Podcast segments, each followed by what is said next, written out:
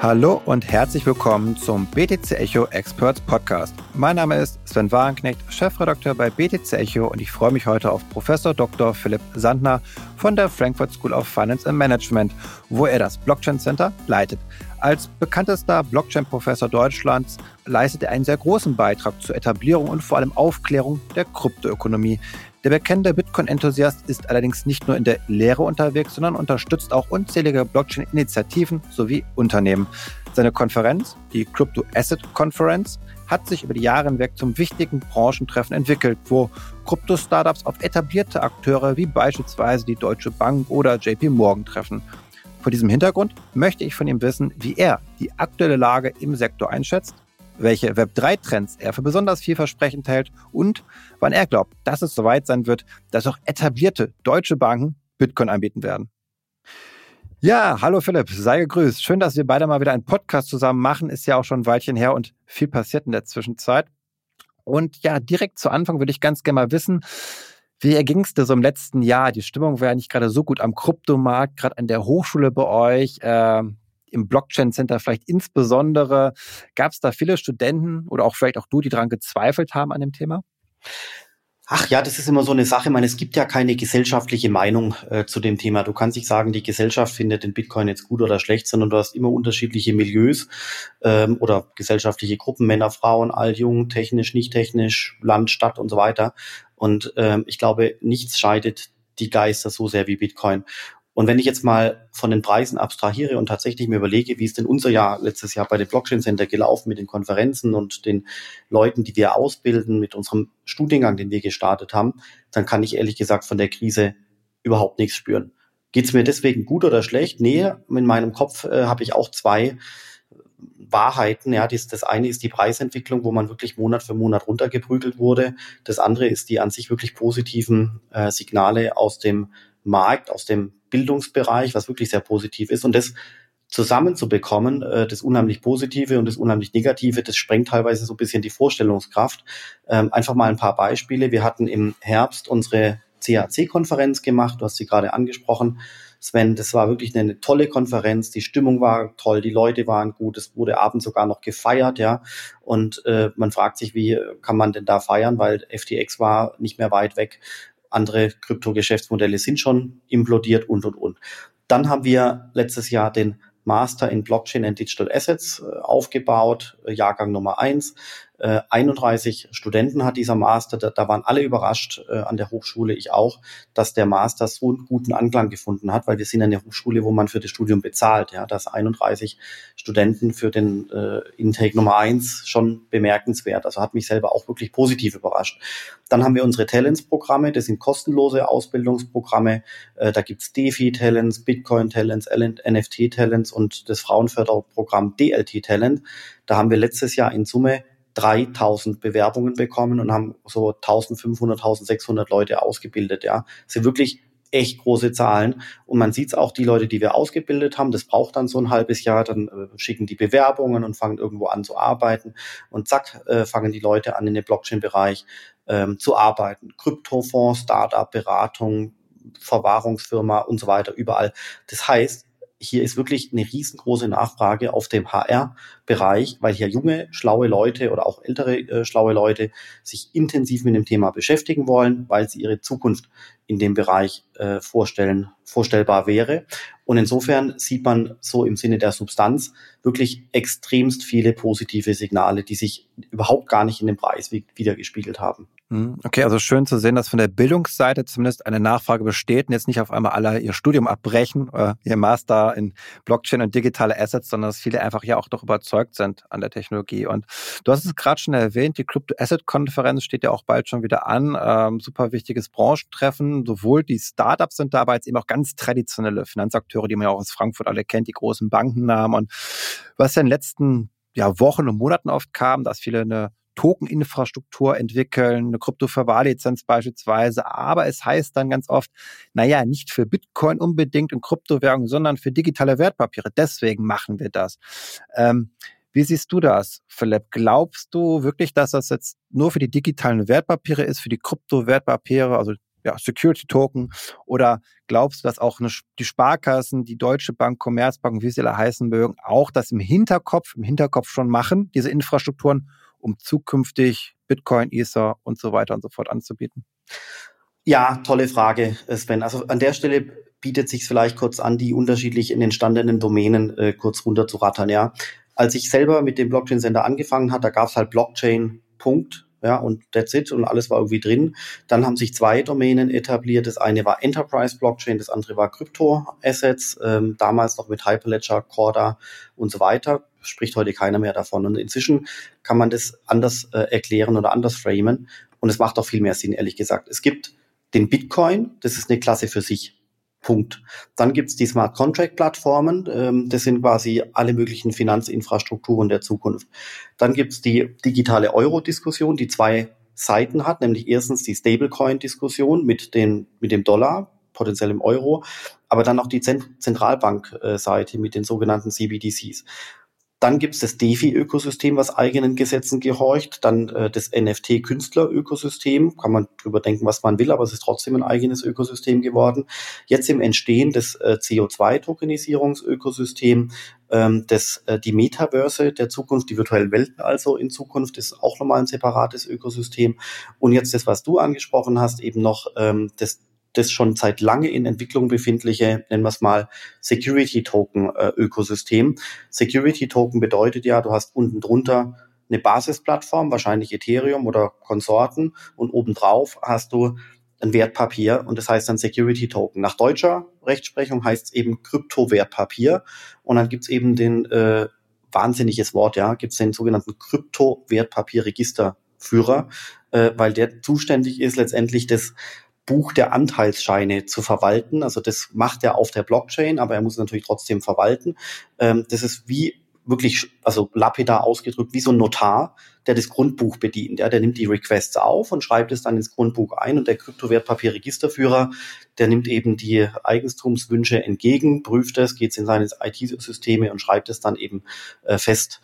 Ähm, da, was passiert hier im Sinne des Security Tokens? Wie gesagt, Ethereum unten drunter. Obendrauf ist nach deutschem Gesetz ermöglicht die äh, sogenannte Schuldverschreibung, die ermöglicht Anleihen oder Bondstrukturen und eben, was zunehmend interessant ist, äh, Fondsstrukturen, also Investmentfondsstrukturen. Aktien sind in Deutschland noch nicht möglich, aber Aktien sind möglich in Liechtenstein. Das heißt, hier kann man jetzt erkennen, dass äh, ganze Kapitalmarktdomänen äh, im Sinne der Security-Token-Diskussion auf Blockchain wandert. Jetzt zu deiner Frage. Ähm, unten drunter ist ja sehr oft nicht immer, aber eben Ethereum. Ja. Das heißt, ähm, selbst wenn ich obendrauf einen digitalen Fonds abspeichern möchte oder eine digitale Aktie oder ähnliches, dann brauche ich unten drunter die Fähigkeit, Assets zu verwahren. Und so wollte das ja auch der deutsche Gesetzgeber, der sagt, ähm, es geht nicht nur darum, obendrauf die Aktie zu speichern, sondern wer das möchte, muss unten drunter auch die sogenannte Kryptoverwahrregeln beherrschen oder zumindest ein sourcen, einlizenzieren oder eben selber äh, sich anmelden, so dass quasi nach außen hin möglicherweise Security Token draufsteht, aber innen drin ist auch nicht nur, aber eben auch die Fähigkeit, Ethereum zu verwahren. Und dann sind wir auch nicht mehr weit weg vom Bitcoin. Das heißt, hier entsteht aus Geschäftsmodellperspektive so eine Art Querschnittsfunktion. Entweder ich kann Assets verwahren, egal was, oder ich kann es halt nicht. Aber das Spannende ist ja, zunächst mal muss ich Kryptos, also Bitcoin, Ethereum verwahren können. Erst, das ist wie so ein Schichtenmodell. Erst dann obendrauf könnte ich potenziell Schuldverschreibungen oder Fonds oder Aktien verwahren. Das eine geht nicht ohne das andere, aber es ist eine Einbahnstraße. Ja. Zunächst mal kommt die, die Kryptoverwahrung, ohne die es nicht geht. Ähm, ob dann jetzt das sich auswächst und ganz wichtig, jeder, der anfängt, Security Tokens äh, zu bearbeiten, jetzt auch übermorgen zu einem Bitcoin-Händler wird, das glaube ich nicht, ja, weil äh, da, das sind unterschiedliche Regime, unterschiedliche äh, Märkte, unterschiedliche Vertriebskörper, unterschiedliche Re Regulierungen. Ich glaube schon, dass sich die Banken systematisch beginnen, für einzelne Domänen äh, sich ähm, zu, zu interessieren. Aber vielleicht, wenn ich noch einen Satz dazu sagen darf, ist, was ich jetzt vorher gesagt habe, Bitcoin, Smart Contract Plattform und so weiter sind ganz am Anfang. Jetzt kommen die Kryptowertpapierregistergeschichten, also Security Tokens und, und so im Entstehen begriffen sind CO2-Tokenisierung und, und Metaverses. Ja, das, das ist ganz wichtig, dass man hier immer überlegt, wie alt ist denn dieses Objekt, was ich gerade anschaue? Weil wenn jetzt ich als Philipp oder du als Sven beginnst einen CO2-Token äh, zu kaufen, das heißt noch lange nicht, dass eine Bank möchte oder kann oder das überhaupt verstanden hat. Ja, das heißt, wir als Individuen, auch Startups, sind schon fünf Schritte weiter. Die Banken in ihrer Regulierung sind teilweise ein paar Jahre hinterher. Das heißt, die sind noch, die stecken gerade noch beim Verständnis von Bitcoin und beim äh, Smart Contract Plattform, ähm, fangen jetzt an, das Thema Kryptowertpapier Register intensiv zu verstehen. Da passieren wirklich dieses, dieses Jahr wahrscheinlich einige tolle Dinge. Das Thema digitaler Euro wird dieses Jahr intensiv verstanden werden, nächstes Jahr auch. Und Dinge wie CO2, Metaverse und so weiter, das kommt wahrscheinlich dann erst nächstes Jahr im Bankenumfeld. Ist es schlimm oder nicht so schlimm, dass die Banken da immer mit ein bisschen Versatz äh, dahinterher sind? Ich finde es überhaupt gar nicht schlimm. Das ist einfach, das, das, so ist es eben, weil eine Bank mit ihrer Regulierung kann so ein Thema unglaublich groß machen im Sinne von Skalierung. Und niemand fängt an, Dinge zu skalieren, die er nicht verstanden hat oder die vielleicht wackelig sind oder die in sich zusammenfallen, äh, wie die NFT-Bubble äh, und ähnliches. Das heißt, es gibt schon gute Gründe bei den Banken, wenn man schon Dinge skalieren möchte, erstmal zu warten und zu überlegen, ähm, was, was exakt mache ich und das kostet natürlich Zeit. Ja, ja. Was ich da auch wichtig finde, Philipp, die, gerade diese Definition, worüber sprechen wir eigentlich? Denn was mir aufgefallen ist, wir hatten auf den Begriff digitale Assets. Und das kann alles und nichts bedeuten. Äh, wir hatten jetzt den Fall gehabt von den Sparkassen auch, die jetzt immer Kryptoverwahrlizenz beantragt haben, auch zuvor noch eine Partnerschaft mit Metaco, ähm, Token Custody Dienstleister bekannt gegeben haben. Da hieß es dann auf den Medien, ja, die machen jetzt Bitcoin, bieten die an die Sparkassen und die DK Bank bieten Bitcoin an, was natürlich nicht der Fall ist. Sie hatten es vorher auch schon ausgeschlossen und ich glaube, da ist es so wichtig zu sagen, dass die auf digitale Wertpapiere meinen. Perspektivisch kann daraus natürlich, wie du auch sagst, äh, ein Angebot werden, dass eben Bitcoin ISA angeboten wird, aber ich glaube, ja, es ist zeitlich noch weiter weg. Ähm, was würdest du denn sagen, so zeitlich, wann können wir damit rechnen, dass 50 Prozent oder mehr aller Banken wirklich dann auch in Retail-Kunden Bitcoin oder andere Kryptowährungen anbieten werden? Was glaubst du, wird das, in welchem Jahr wird das sein? Das ist eine gute Frage, Sven. Also ich glaube, 50 Prozent der Banken, das ist noch dazu, also entweder sind es ganz viele kleine Banken, die sich dem Thema öffnen, das sehe ich eher nicht, sondern, oder man müsste zum Beispiel ein großes Bankennetzwerk dem Bitcoin öffnen. Das wäre dann entweder der Sparkassensektor oder äh, die, der Raiffeisen- oder Volksbankensektor. Wenn, wenn einer dieser beiden Sektoren äh, Bitcoins anbieten würde, dann wäre man ja schon ungefähr bei den 50 Prozent plus minus, ja. Das heißt, die Frage wäre jetzt, würde ich umformulieren und fragen, okay, wann fängt einer der ganz Großen sich an, äh, mit diesem Thema zu beschäftigen oder zwei, drei große? Ich glaube, da ist relativ viel in der Mache momentan. Ähm, Im Hintergrund, da wird viel programmiert, viel mit Startups zusammengearbeitet, da wird das Thema Kryptoverwahrung ausprobiert. Das dauert eben alles. Wir erinnern uns noch ähm, ungefähr an heute vor einem Jahr, ähm, Februar 2022 plus minus oder noch früher, Weihnachten 2021, kam ja die Diskussion und die Gerüchte auf, dass sowohl der Raiffeisensektor, also Volksbanken, als auch der, äh, der Sparkassensektor sich mit dem Thema beschäftigen und bald sei soweit. Inzwischen sind 1,5 nicht ganz, 1,4, 1,3 Jahre vergangen und ähm, gefühlt ist nichts passiert, das stimmt aber nicht. Weil sowohl die Raiffeisen und Volksbanken wie auch die Sparkassen machen Experimente mit ausgewählten Banken. Ja, da gibt es zum Beispiel die, ähm, ich glaube, die Volksbank Bayern Mitte ist es, die relativ äh, proaktiv ist und hier Experimente macht. Und äh, ein, zwei andere Volksbanken und äh, Sparkassen eben auch. Das heißt, da wird es ausprobiert, was funktioniert, was nicht funktioniert. Im Hintergrund wird an der Technik äh, gearbeitet. Und jetzt ist die Frage, wann kommt es äh, dorthin, dass quasi wirklich flächendeckend Sparkassen das ihren Kunden anbieten können oder eben Volksbanken. Ähm, vielleicht im Herbst diesen Jahres oder vielleicht heute in einem Jahr, also plus minus Ostern 2024. Also so unendlich weit, Sven, sind wir davon nicht entfernt. Also äh, als du die Frage gestellt hattest, habe ich gedacht, 50 Prozent der Banken, das dauert mindestens zehn Jahre. Aber wenn du quasi einen großen Bankenverband zu dem Thema bekämest und die sind ja alle dabei, dann kann es theoretisch schon in einem Jahr plus minus ähm, so weit kommen. Und eins dürfen wir auch nicht vergessen, Sven, schon heute könnte jeder sehr unkompliziert über seine Sparkasse oder auch über Consors, über die Direktanlagebank Bitcoins kaufen, nämlich in Form eines Bitcoin-Trackers mit einer ISIN-Nummer. Das ist dann nicht der originäre äh, Bitcoin, sondern eben der Bitcoin verpackt in ein Finanzvehikel mit einer ISIN obendrauf. Aber das kann er heute schon in sein Standarddepot äh, bei der Consorsbank oder Direktanlagebank bei seinem Broker einbuchen. Ja. Und Trade Republic, ja, solche, äh, solche Apparate, die quasi primär jüngere Leute adressieren, die haben alle schon den Bitcoin drin.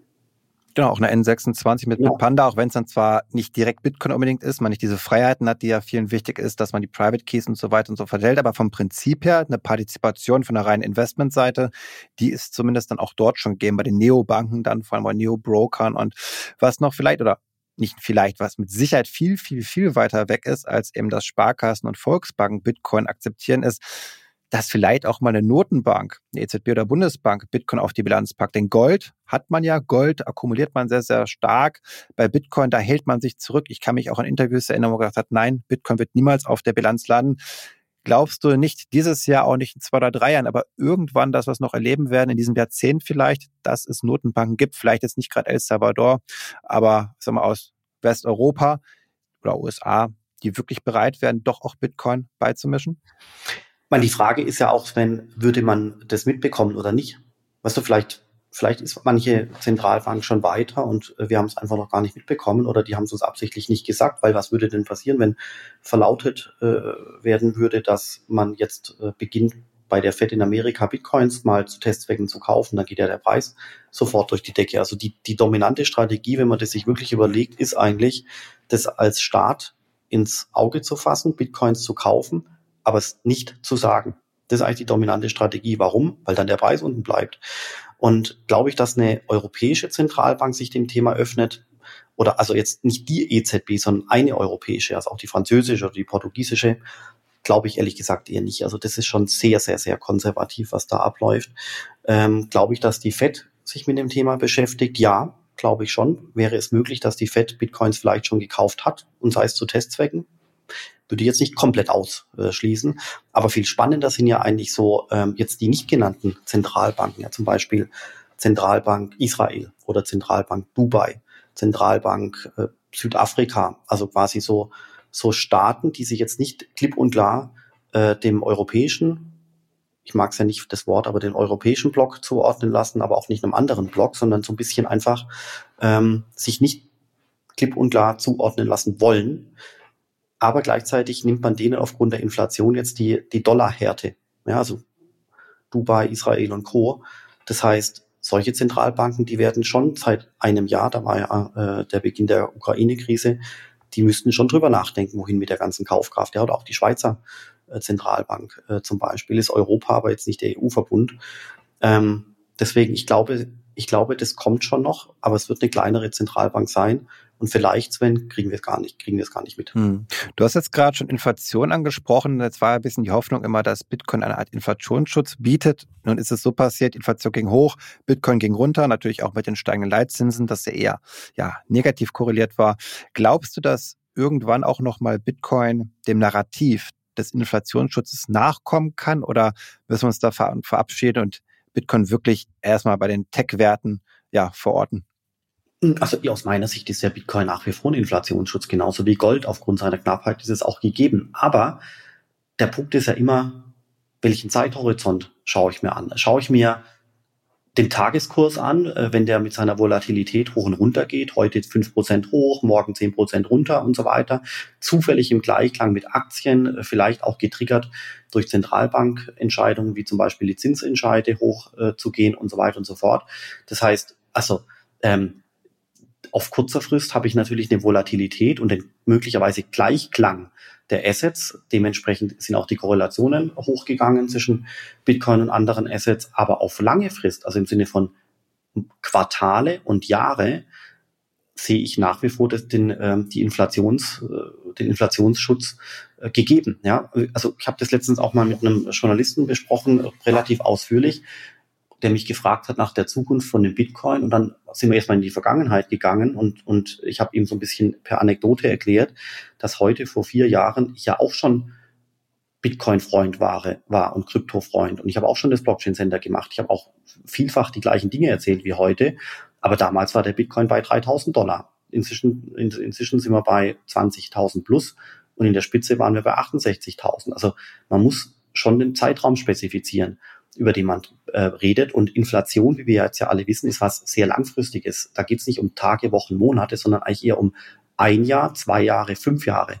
Und dementsprechend darf ich diese langlaufenden Inflationsstories und den, die Inflationsperspektive, die sehr langfristig ist, die darf ich doch nicht mit, äh, mit einem kurzfristigen Tageszickzack vom Bitcoin-Kurs vergleichen. Also da, da ver vergleiche ich wirklich aufgrund der Zeitschiene Affe mit Birnen. Das darf man nicht machen. Ja, glaube, Faktor Zeit ist, ist super wichtig da auf jeden Fall. Das wird gerne vergessen. Ich würde ganz gerne aber vom Marktgeschehen, vom Investmentaspekt so ein bisschen wegkommen, denn was ich auch ganz spannend finde und da hast du sicherlich auch ein paar Einblicke zu, ist, dass ja gerade im Jahr 2018, 19 gab es ja sehr viele Pilotprojekte bei DAX-Konzernen die jetzt nicht finanzmäßig getrieben waren, sondern Automobilkonzerne zum Beispiel auch. Und da ist jetzt in der kommerziellen Reife wenig bis oder eigentlich gar nichts, kann man auch sagen, verwirklicht worden. Teilweise aber auch auf privaten Blockchains versucht. Du hast am Anfang das schon erwähnt, dass man sich davon auch eher getrennt hat oder distanziert hat, so Hyperledger Corda irgendwie auch. Und ähm, was glaubst du, woran hakt es, dass in der Praxis bei Industrieunternehmen Blockchain-Anwendungen sich noch nicht wirklich durchsetzen konnten? Genau, ich würde es auch bestätigen, Sven, da ist eigentlich so gut wie nichts äh, passiert. Ja, also wir erinnern uns, vier bis fünf Jahre lang hatten Konzerne jetzt versucht, die Technologie nutzbar zu machen. Und es sah auch vielversprechend aus. Ja, das Narrativ von Enterprise-Blockchain-Systemen war jetzt nicht falsch. Da gab es Dinge wie Energiehandel auf Blockchain-Basis, Mobilität, Industrieproduktion, Logistik, Supply Chain, Medizindaten, alles Mögliche. Und auf konzeptueller Ebene sah es auch alles gut aus. Aber die Umsetzung ist deutlich schwerer äh, gewesen als erwartet. Und es bringt ja nichts, wenn ich eine einzelne Firma auf das Blockchain-System hebe, sondern ich muss eigentlich immer eine komplette Industrie draufbringen. Und dann ist wieder die Fragestellung, wer betreibt eigentlich das Netzwerk? Die Industrie, die gibt's ja so gar nicht. Das heißt, Unternehmen müssen sich zusammentun. Dann gibt es sofort wieder Diskussionen mit der Rechtsabteilung. Ähm, was darf ich? Was darf der andere? Wann kommt jemand dazu? Wann fliegt jemand raus? Das sind teilweise ganz mühsame Diskussionen, die da geführt wurden, die alle ergebnislos liefern. Äh, und äh, insofern ähm, ist es tatsächlich so, dass nichts rausgekommen ist. Ja, es gibt ein Land mit einer Ausnahme, wo tatsächlich äh, Blockchain-Industrie-Applikationen äh, rausgekommen sind. Das ist China. Das darf man nicht vergessen. Warum? Weil dort Innovation sich nicht im Markt findet, also der Beste gewinnt, sondern Innovation wird teilweise äh, von oben herab erlassen. Und dann hat, haben natürlich ähm, Blockchain-Systeme schon eine Chance. Das, so funktioniert Europa aber nicht. Ja. Die äh, Europäische Kommission hätte das vielleicht gerne und äh, doktert immer noch an ein paar äh, Projekten und Netzwerken dieser Art rum. Aber also klar, da gibt es ein paar Fortschritte, aber die Fortschritte sind eigentlich relativ zu der irre dynamischen Kryptowelt, also nicht sichtbar. Dann könnte man doch eigentlich ganz kurz sagen, dass private Blockchain-Lösungen gut zu Staaten passen, die eben tendenziell zentralistisch, planwirtschaftlich organisiert sind. Siehe China zum Teil auch. Aber umso freier die, der, der Markt ist oder die Marktwirtschaft agiert, umso schwieriger wird es, mit privaten Blockchains zu agieren, weil dann muss ich eigentlich eben auch dezentrale haben, weil es eben der Markt vor allem bestimmt und nicht der Staat top-down von oben herab. Ja, schon, aber es gibt noch zwei andere Punkte, die man da nennen kann. Also momentan ist mein Eindruck, dass Blockchain keine, äh, keine Unternehmenstechnologie ist, äh, sondern es zeigt sich schon, dass Blockchain immer dann funktioniert, wenn Individuen agieren. Du als Sven, ich als Philipp, irgendjemand Financial Inclusion mäßig in Nigeria oder Südafrika, irgendjemand, der ein Metaverse baut, der eine Smart Contract Plattform baut. Also quasi, wenn Individuen agieren, dann funktioniert's. Warum? Ich glaube, das liegt daran, dass ein Individuum für sich selber entscheidet, den Private Key zu verwahren. Aber sofern du plötzlich eine Gruppe von Menschen, also eine Organisation hast oder eine Stiftung oder eine Firma, die äh, beginnen muss, gemeinschaftlich durch die Zusammenarbeit von Individuen einen Private Key zu, zu verwalten, dann scheint es ganz große Probleme zu, äh, zu, zu erzeugen. Warum? Weil derjenige, der den Private Key hat, dem muss vertraut werden. Das heißt, der braucht einen entsprechenden Vertrag. Der hat aber auch Risiken. Das heißt, er braucht eine entsprechende Versicherung das Unternehmen vertraut dieser Person möglicherweise nicht unbedingt, dann brauche ich wiederum eine Multisig-Architektur. Und das versteht vielleicht wiederum nicht jemand. Also wer sollte bitte schön bei einer Firma wie Siemens oder bei Bosch dieses Wallet bedienen? Ja? Wie funktioniert es denn heute? Heute macht, heute bedient Bosch das Bankkonto durch die Treasury-Abteilung. Ja, das ist eine Abteilung, hat vielleicht 10, 20, 30, 40 wichtige Leute und die haben ihr ihren Konzern Bosch angeschlossen bei diversen Banken, ja, zum Beispiel Commerzbank. Das heißt, das sind da ist der eine Kunde von dem anderen, dann wird quasi die IBAN, das IBAN-Konto wird verwaltet, da gibt's Unterschriftsermächtigungen, wer das bedienen darf und das ist ganz tief verflochten in irgendwelche SAP-Buchungssysteme und so weiter und so fort. Diese gesamte Architektur gibt's für Wallets so noch nicht, weil es gibt ja keine Bank, die quasi von einem Unternehmen ansprechbar wäre zu sagen, so liebe Bank, bitte stellt uns die Zahlungsinfrastruktur Wallet basiert hin. Wir möchten jetzt US-Dollar Stablecoins verschicken. Das gibt's ja so noch gar nicht. Ja? Äh, und weil es sowas noch nicht gibt, müssten Unternehmen das selber machen. Können sie nicht, wollen sie nicht, dürfen sie nicht, ähm, trauen sie sich nicht zu, gibt Versicherungsprobleme und und und. Und deswegen glaube ich, also ich habe da viel drüber nachgedacht, dass letztendlich diese, diese Private Key Architektur mit den Wallets dazu geführt hat, dass Blockchain eine individuelle Komponente hat wie nichts zuvor. Also Stand heute, gell, kann sich noch ändern. In dem Augenblick, wo mehr Banken äh, sich für das Thema Krypto öffnen und dann ihre Dienstleistungen Unternehmen bereitstellen, dann entsteht wiederum so eine Art Unternehmensinfrastruktur, dass Banken sich onboarden könnten. Aber auch da sind wir vom Zeitlauf her vielleicht mittendrin und äh, es gibt erste Unternehmenskunden und erste kleine Banken, die das machen. Aber da fehlt es noch, ja, so, eine, so ein Konzern wie, wie, wie, wie Siemens und Bosch, die möchten, wenn es geht, auch eine, eine große Bank haben, äh, die sich mit dem Thema beschäftigen. Ja, BNY Mellon hat jetzt was begonnen und andere auch. Aber da fehlt es eben noch. Und deswegen glaube ich, dass für die Zeit jetzt man wirklich diesen individuellen Charakter von Blockchain aufgrund dieser Wallet-Struktur ähm, benennen muss. Und dazu, Sven, passt ja auch Folgendes. Die NFT-Welle ist individuell und welche Unternehmen haben denn in dem NFT-Bereich jetzt erste Erfolge gemacht? Das ist nicht die Produ Produktion, also quasi produzierende Unternehmen, die irgendwo auf der Welt was produzieren, sondern es sind die Unternehmen, die sehr kundennah sind, die eine Brand haben, wie Nike und Adidas oder ähm, ein Auktionshaus oder sowas, da wo quasi Individuen Kunde sind, also B2C-Unternehmen. Und deswegen kann man hier zusammenfassend, glaube ich, sagen, also gut, kann sich ändern, aber das wäre jetzt mal meine heutige Meinung. B2B und Blockchain passt nicht. B2C und Blockchain kann funktionieren, ähm, aber vor allem funktioniert P2P, also Peer-to-Peer, -Peer, also die individuelle Komponente. Okay, das heißt, auf allen Ebenen ist es noch ein langer Weg, aber bei den anderen eben P2C vielleicht auch zeitnah schon erste große Erfolge. Und wo gerade viele drauf schauen, was so ein Hype-Thema wirklich ist, ist ja künstliche Intelligenz durch ChatGPT. Das scheint mir so ein bisschen so zu sein wie Metaverse 2021. Reden jetzt alle nur noch von KI und haben da ganz große Hoffnungen drin. Und ähm, da würde mich interessieren, glaubst du, dass das Thema auch der Blockchain-Technologie, auch gerade in manchen Protokollen, helfen kann, dass wir wirklich davon auch mitgetragen werden vielleicht? Oder ist das ein Hype, der ja uns oder den Kryptosektor doch am Ende des Tages nicht wirklich betrifft? Ach, es wird schlaue Unternehmer geben, die quasi äh, beide Fäden zusammenspinnen und äh, mit irgendeinem Kalkül äh, beginnen, äh, beide Systeme zu verweben. Und es macht ja ehrlich gesagt auch Sinn, weil eine künstliche Intelligenz ähm, wird früher oder später auch beginnen, Entscheidungen zu treffen. Und im Sinne von so einer Entscheidung kann es zum Beispiel auch möglich sein, dass eine künstliche Intelligenz Ausgaben tätigt, um zum Beispiel Strom zu bezahlen oder ein Software-Update oder irgendwelche, irgendwelche Dinge einzukaufen. Ja, das ist nicht so weit weg, dass eine künstliche Intelligenz dann entscheidet, als äh, Ding etwas einzukaufen. Was bietet sich da besser an als der Unterhalt eines Wallet? äh, Infrastruktur, um quasi Bezahlvorgänge äh, zu machen. Das ist irre spannend. Ein anderer Bereich ist äh, im AI-Bereich, dass man gerne die Entscheidungen einer AI wirklich, also wie bei einem Notar, gerne notarisieren möchte, damit man wirklich auch weiß, warum hat sich die AI zu welchem Zeitpunkt wie entschieden. Das bietet sich perfekt an, das äh, in eine Blockchain reinzuschreiben, wie so eine Art Dauereinschreiben, damit ich immer weiß, warum hat sich die AI jetzt wie, wo, warum, weshalb äh, so entschieden und nicht anders. Ja? Hm. Über die Hash. ist das nicht ein Problem, was ich mich dabei frage?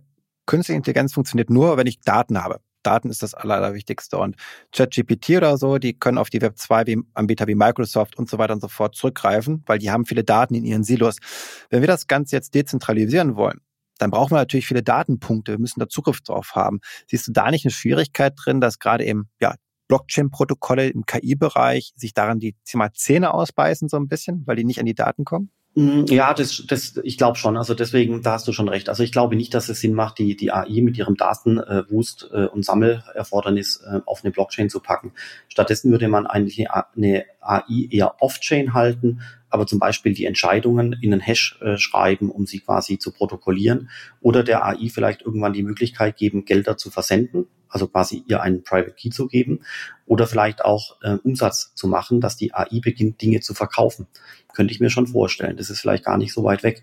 Und dann macht natürlich die Schnittstelle schon Sinn. Aber das, äh, man, wir sehen weitere AI beim Bereich, äh, bei dem, bei dem Bereich On-Chain-Analyse. Ja, also ich, die ganzen Analysefirmen im Bereich ähm, Blockchain, die ihr die ganzen Transaktionen analysieren. Das ist auch AI-fähig. Also da gibt es schon tolle Schnittmengen, aber es werden nicht alle Schnittmengen Sinn machen, Sven. Das wird, das wird wie, mhm. das wird sein wie die ICO-Welle damals, als wir uns kennengelernt haben. Das wird sein wie die ReFi-Welle. Da gibt es vielleicht, oder auch die NFT-Welle, da gibt es 10 bis 15 spannende Projekte, die wirklich Sinn machen. Und die anderen 85 Prozent der Projekte, da gibt es laute Marketing-Argumente, wo dann irgendwelche Leute denen Geld geben. Ähm, und am Ende ähm, wird es dann wieder um eingestampft, weil es nicht funktioniert. So funktioniert halt Innovation, ja. Das äh, muss man nur schauen, dass halt niemand zu Schaden kommt. Ähm, aber es gibt ganz spannende Schnittpunkte, da gebe ich dir vollkommen recht.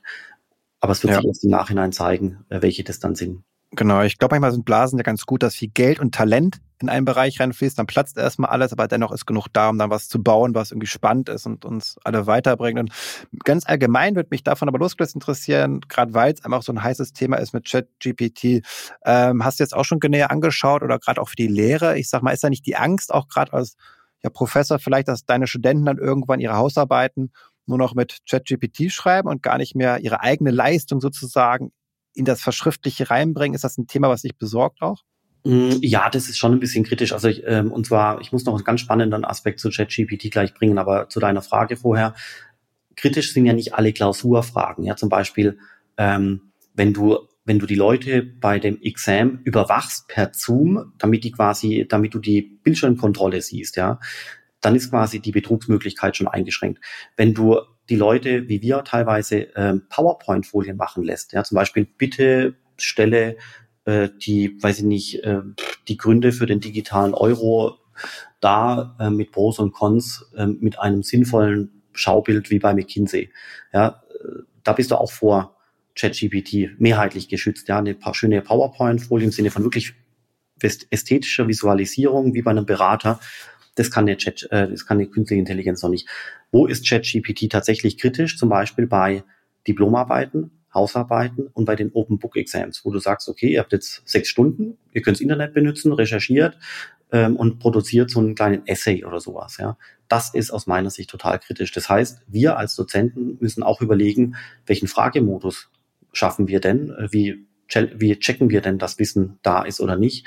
Ähm, um letztendlich über den Fragemodus diese Betrugsmöglichkeiten rauszunehmen.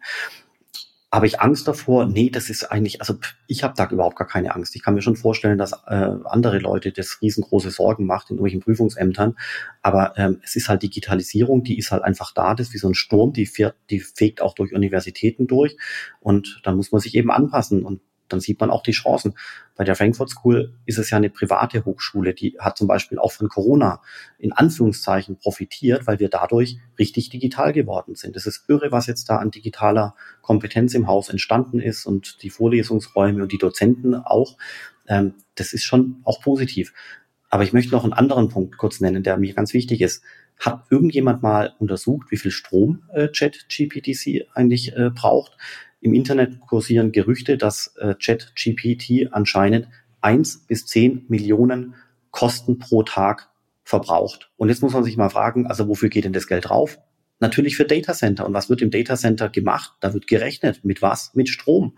Das heißt, eins bis zehn Millionen pro Tag, wahrscheinlich ein bisschen weniger, äh, wegen der Hardwareabschreibung, geht drauf für Strom. Und fragt irgendjemand, ob der Strom jetzt braun oder grün oder grau oder weiß ich nicht, welche Farbe er hat, ist? Nee, fragt keiner. Die Frage ist ja aber dann eben im Vergleich, wie viel, wie viel, was sind denn die Kosten von Bitcoin pro Tag? Ähm, je nach Schätzungen sind wir so zwischen 10 und 20 äh, Millionen pro Tag. Und wohin geht das Geld? Natürlich in Strom. Das heißt, wenn ChatGPT sich noch ein bisschen auswächst und wenn die Öffentlichkeit es beginnt zu verstehen, was hier passiert, dann ist äh, so eine künstliche Intelligenz wie ChatGPT relativ schnell ähm, in einem, in einem messbaren Verhältnis zum Bitcoin-Stromverbrauch. Das ist ein schöner Vergleich, Philipp. Und ich glaube, das, das Problem genau, ich glaube, da würde keiner auf die Idee kommen zu sagen, das müssen wir jetzt aber verbieten, weil das ja unnütz ist. Da hat ja keiner Nutzen raus. Die gleiche Argumentation haben wir auch bei Bitcoin, das ist nutzlos, also müssen wir es verbieten. Das ist sehr, sehr schön, da diesen Vergleich zu ziehen. Dann lass das mal beobachten. Und dann, äh, wenn wir da dringend einen Artikel drüber schreiben, Sven. Genau, also sobald wir da an Zahlen kommen, falls du welche hast da mal, was ChatGPT verbraucht, dann äh, werden wir das gerne veranschaulichen bei uns im Magazin oder auf der Webseite, weil das, glaube ich, wichtig ist, einfach, ja, da eine Einordnung zu haben, einen, einen Vergleich zu haben einfach und ähm, dass eben es okay ist, wenn Strom verbraucht wird und dabei eben Neues entsteht auch. Ähm, ich würde ganz gerne jetzt zum Richtung Schluss, Richtung Ausblick von KI wieder zurückgehen ins Web 3. Und da hatte ich gesehen, du hast vor kurzem auch erst wieder einen Artikel geschrieben zu Web 3, was so die Themen sind, wo du glaubst, ja, das könnte spannend werden. Ähm, auf was setzt du denn so in den nächsten zwölf Monaten aus dem Web 3? Was sind da so für dich die spannendsten Themen? Mm, genau, also das ist, äh, das knüpft an die Diskussion an, die wir am Anfang hatten, nämlich die unterschiedlichen Bereiche, die jetzt entstanden sind und die sich zunehmend aufentwickeln. Mm, ich glaube momentan, äh, dass, dass der Bitcoin relativ äh, stark, starke Adoption erfährt, von mir aus nicht unbedingt hierzulande, aber anderswo auf der Welt. Ähm, ich glaube auch, dass, dass, die, dass das Thema DeFi und Smart Contract Plattformen jetzt zwar sich positiv entwickelt, aber dass da jetzt keine neuen Hype-Szenarien entstehen, auch nicht aus der NFT-Domäne. Nee, mein Bauchgefühl ist, dass, äh, dass der Bitcoin für Furore machen wird mit zukünftigen Preisanstiegen und natürlich noch zwei Themen, die ich nennen möchte. Das eine ist CO2-Tokenisierung und Metaverse. CO2-Tokenisierung bedeutet ja, dass ich Ethereum benutze und dort meine CO2-Credits drauf abspeichere. Warum sollte ich das tun? Weil ich damit zum Beispiel den brasilianischen Farmer, der CO2 aus der CO2 aus der Luft nimmt, verbinden kann mit dem Industriekonzern aus Frankreich, der die Luft verschmutzt und der eben äh, sein CO2-Profil offsetten möchte. Ja, die Blockchain quasi als Settlement-Infrastruktur zwischen französischem Industriekonzern und brasilianischem Bauer. So muss man sich vorstellen. Das macht unglaublich viel Sinn, zumal die Frage, was wird denn hier auf die Blockchain gespeichert, nämlich ein CO2-Credit, das ist auch so langsam regulatorisch klar, weil das in der Mika-Regulierung als Utility-Token äh, drinsteht. Ja, das heißt, Recht bei dem Rechtlichen kann man ein Häkchen machen, bei der Technik kann man ein Häkchen machen und bei der Relevanz äh, kann man auch ein Häkchen machen. Also das heißt, äh, hier wird einiges entstehen, ist aber auch nicht so sexy, versteht nicht jeder. Da ist das Metaverse aus meiner Sicht noch besser. Warum? Weil das Metaverse virtuelle Welten betrifft ich brauche für die virtuellen nicht zwangsläufig eine AR-VR-Brille, sondern die, das könnte auch am Bildschirm funktionieren. Wenn du und ich äh, in Zukunft mal irgendwie einen Zoom-Call machen, dann machen wir das vielleicht nicht mehr in der Zoom-Software, sondern vielleicht in einem schicken Meetingraum im Metaverse. Das heißt, virtuelle Welten werden hier entstehen. Und jetzt kommt's, gerade für euch auch als, äh, als Medienhaus, es ist schön, wenn virtuelle Welten digital verbreitet werden können weil es visueller Content ist. Ja, ich kann einen Screenshot machen. Stell zum Beispiel Fernsehen der Zukunft, ja. Wie wird Fernsehen der Zukunft sein oder Netflix der Zukunft? Vielleicht gibt es einen Dokumentarfilm mit Elefanten und Löwen und das ist eine digitale Welt, eine virtuelle Welt, in der ich Teil dessen bin und ich dann quasi äh, diesen Dokumentationsfilm über die Natur in Afrika live erleben kann. Das wäre durchaus vorstellbar. Und all das, glaube ich, ist genialer visual, visueller Content, ähnlich wie Computerspiele und lässt sich medial wunderbar transportieren. Das ist aus meiner Sicht ganz entscheidend, weil dadurch sich die Information um das Metaverse ab diesem Sommer rasant verbreiten kann über visuellen Content, weil die Medien was zum Schreiben haben, weil es auch den Leser anspricht. Beim Bitcoin war ja wirklich über zehn Jahre das Problem. Auch ich wurde immer wieder damit konfrontiert, Herr Sandner, können Sie das mal bitte so erklären, dass man es versteht? Äh, was ist denn der Bitcoin eigentlich? Weil bei Gold ist es ja klar, das kann ich anfassen, das ist knapp. Und bei Bitcoin ähm, tue ich es mir schwer, das zu verstehen, weil ich kann es nicht anfassen. Ja klar, weil es die, weil es nicht visualisiert werden kann. Es ist ja immateriell. Und deswegen glaube ich, dass die Visualität von dem Metaverse, von den virtuellen Welten, wie gerade ausgeführt, daher könnte der nächste Hype kommen. Deswegen glaube ich, darauf muss man achten. Spannend. Da hast du mich etwas überrascht. Ich hätte nicht gedacht, dass du Metaverse als eine doch äh, halbwegs zeitnah sogar so relevante ja, Technologie oder Sektor ansiehst. Ich habe das gedacht, dass es ein bisschen weiter weg noch ist, das Ganze, weil es eben die letzten Nachrichten dazu, gerade auch von Mark Zuckerberg, Meta, die Bilder, die wir dort gesehen haben, auch die Aktivität bei Cent, Decentraland und Sandbox, die war ja eher gering, aber ähm, freuen würde mich auf jeden Fall wenn wir dort mehr Aktivität sehen und auch schnelle Fortschritte.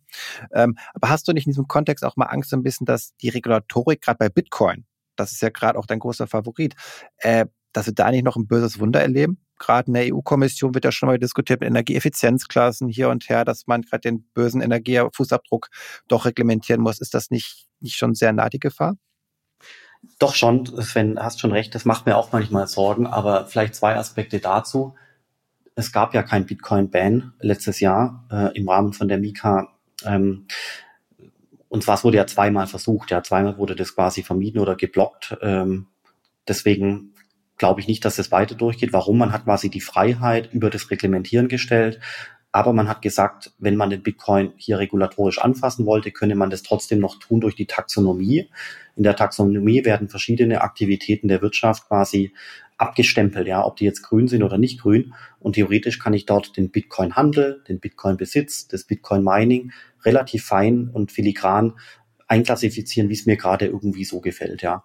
Ähm, das heißt, es wird schon irgendwann kommen. Aber jetzt kommt der zweite Punkt, Sven. Es ist sowieso relativ ruhig geworden um den Bitcoin, weil er halt einfach um die 20.000 rumeiert. Ähm, die Masse da draußen interessiert sich momentan nicht davon. Die hat die Schnauze voll. Viele haben auch Geld verloren und müssen sich erst wieder aufrappeln. Ja, deswegen ist das ganze Thema aus der Diskussion verschwunden. Da hatten wir schon heftigere Diskussionen in der Politik. Jetzt kommt Punkt Nummer drei. Wenn die Europäische Kommission irgendwie was reguliert, interessiert es jemand, Sven? Also äh, ja, mich interessiert es, dich auch. Aber du siehst es ja an dem Bitcoin-Preis. Also es kam die Mika und es kamen kritische Mika-Dinge, es kam die Transfer of äh, Funds-Geschichte, die quasi die äh, Token-Transfers wirklich massiv einschränken könnte.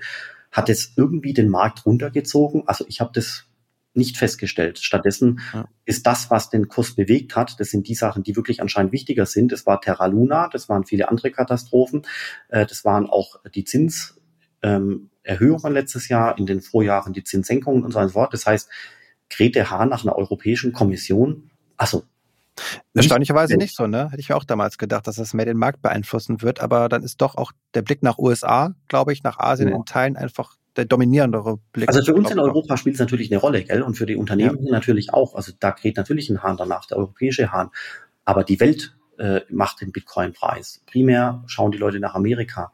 Und deswegen ähm, selbst wenn Europa das verbieten würde, ich, ich glaube, es hätte keinen großen Effekt, ehrlich gesagt. Äh, kritisch wird es, wenn die Amerikaner das Mining zum Beispiel äh, verbieten. Aber da glaube ich, äh, das ist weit weg, gerade in Texas und so, da sehen wir sehr positive Bestrebungen auch von der Politik, Bitcoin-Mining eigentlich eher noch zu fördern. War so zumindest mein letzter, ja. Ja, aber, aber weißt du, was ich glaube? Der, der Stromverbrauch hängt mit ein bisschen Zeitverzug an dem Bitcoin-Preis. Ja, je, je niedriger der Bitcoin-Preis, desto eher lohnt sich ja nicht, zu meinen. Das heißt, viele Leute haben ihre Mining-Anlagen ausgeschaltet. Im Umkehrschluss, wenn der Bitcoin-Preis steigt, dann schalten die Leute ihre Mining-Anlagen wieder an, dann geht der Stromverbrauch wieder hoch. Deswegen ist es auch gerade relativ ruhig. Wenn der Bitcoin mal die 60.000 wieder durchschreitet oder die 100.000, dann geht mit ein bisschen zeitlichem Versatz der Stromverbrauch durch die Decke und dann, dann kommen diese ganzen Argumente wieder. Ja, Gut, aber insgesamt würde ich doch sagen, relativ positives Resümee. Also du bleibst voll im Kryptosektor und es gibt viele spannende Bereiche, die sehr viel Hoffnung machen, trotz der ja regulatorischen Gegenbewegung teilweise, die wir beide nur zu gut kennen aus den letzten Jahren. Und bislang hat es sich immer weiterentwickelt. Und ich glaube, ich hoffe einfach, dass gerade dieses globale Phänomen einfach nicht durch einzelne Nationen äh, unterminiert werden kann und bin da sehr positiv. Und ich würde sagen, wir haben echt viel Inhalt. Fast 45 Minuten jetzt, wenn ich auf die Uhr schaue. Also ähm, ganzes, ja, ziemlich viel und daher vielen, vielen Dank, Philipp, an dieser Stelle für deine wertvollen Insights und ja, euch, liebe Zuhörerinnen und Zuhörer, wünsche ich natürlich auch alles Gute und sage damit bis zum nächsten Mal.